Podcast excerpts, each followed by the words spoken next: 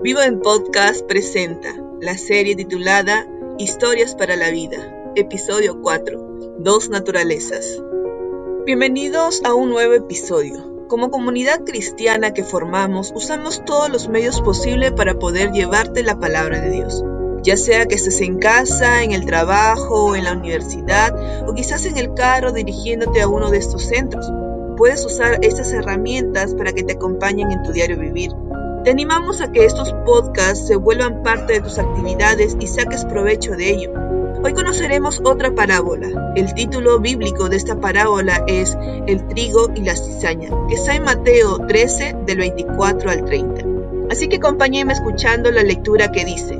Le refirió otra parábola diciendo, El reino de los cielos es semejante a un hombre que sembró buena semilla en su campo pero mientras dormían los hombres, vino su enemigo y sembró cizaña entre el trigo y se fue. Y cuando salió la hierba y dio fruto, entonces apareció también la cizaña. Vinieron entonces los siervos del padre de familia y le dijeron, Señor, ¿no sembraste buena semilla en tu campo?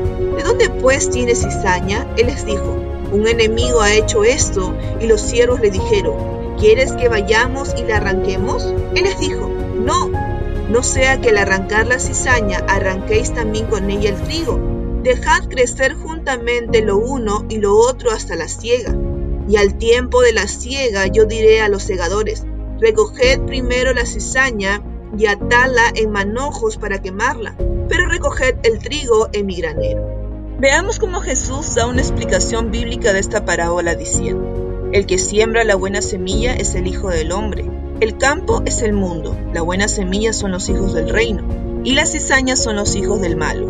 El enemigo que la sembró es el diablo, la ciega es el fin del siglo, y los segadores son los ángeles. De manera que como se arranca la cizaña y se quema en el fuego, así será en el fin de este siglo.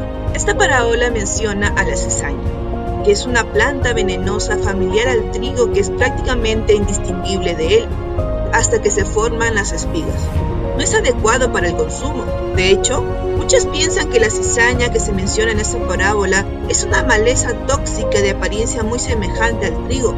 Mientras crece, en medio de las espigas del trigo, la cizaña no se puede distinguir del trigo verdadero. Únicamente cuando se acerca la época de la cosecha y el trigo brota y produce su fruto, recién es posible diferenciar. Esta parábola también nos muestra los dos tipos de obras que se están realizando en el mundo y nos permite entender por qué existe la maldad. Dios siembra buena semilla que se convierte en hijos de su reino. A diferencia de Satanás, el maligno también siembra su semilla que se convierten en hijos de la maldad. Como la cizaña y el trigo se ven iguales, es prácticamente imposible poder diferenciar a simple vista. Pero tenemos al agricultor sabio que reconoció la respuesta para el problema. De hecho, el propósito del enemigo al sembrar cizaña entre el trigo era destruir el trigo, pero el agricultor sabio no dejaría triunfar al enemigo. En vez de eso, el agricultor decidió solucionar el problema en el tiempo final de la cosecha, ya que llegado este tiempo brotaría los frutos y se podría separar el trigo de la cizaña. ¿Son acaso los hijos de lo malo los que se encuentran en medio de una comunidad cristiana? La respuesta es no. La parábola nos dice que se ven y actúan igual a los hijos de Dios, es decir, no se les puede diferenciar. Satanás es el Dios de esta época y mantiene a todos engañados. Él puede infiltrarse hasta en los círculos más íntimos de la iglesia de Dios. Por lo tanto, las palabras de Jesús en este sentido deben ser consideradas como una verdadera advertencia. Si tú eres un hijo de Dios, tu trabajo es estar atento cuidando a las ovejas, enseñándoles la sana doctrina de la Biblia, al mismo tiempo supervisándolas con amor.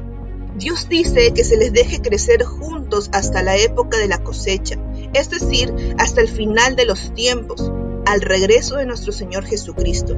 En este momento Él distinguirá al uno del otro como solo Él puede hacerlo por otro lado, ¿qué hay de ti que has recibido a Cristo como tu Salvador y en cambio vives como un hijo de Satanás, deshonrando a Dios con tu vida?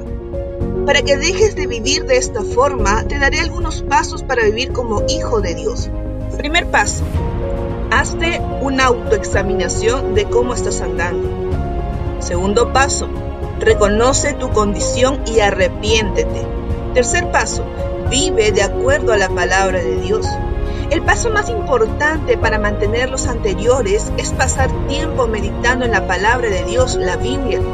Estos pasos serán de bendición en tu vida y te ayudarán a diferenciarte de la cizaña. Gracias a Dios por este episodio y gracias a ustedes por darse un tiempo y escucharnos. Si ha sido de bendición para tu vida, lo puede ser también para otros. Te animamos a compartirlo con tus amigos y familiares. Gracias por ayudarnos a compartir la vida nueva que Dios ofrece en Cristo Jesús. Te animamos a que puedas escuchar nuestro próximo episodio. Vivo en Podcast presentó Dos Naturalezas, episodio 4. Esta es una producción de Vivo, comunidad de jóvenes. Dios te bendiga.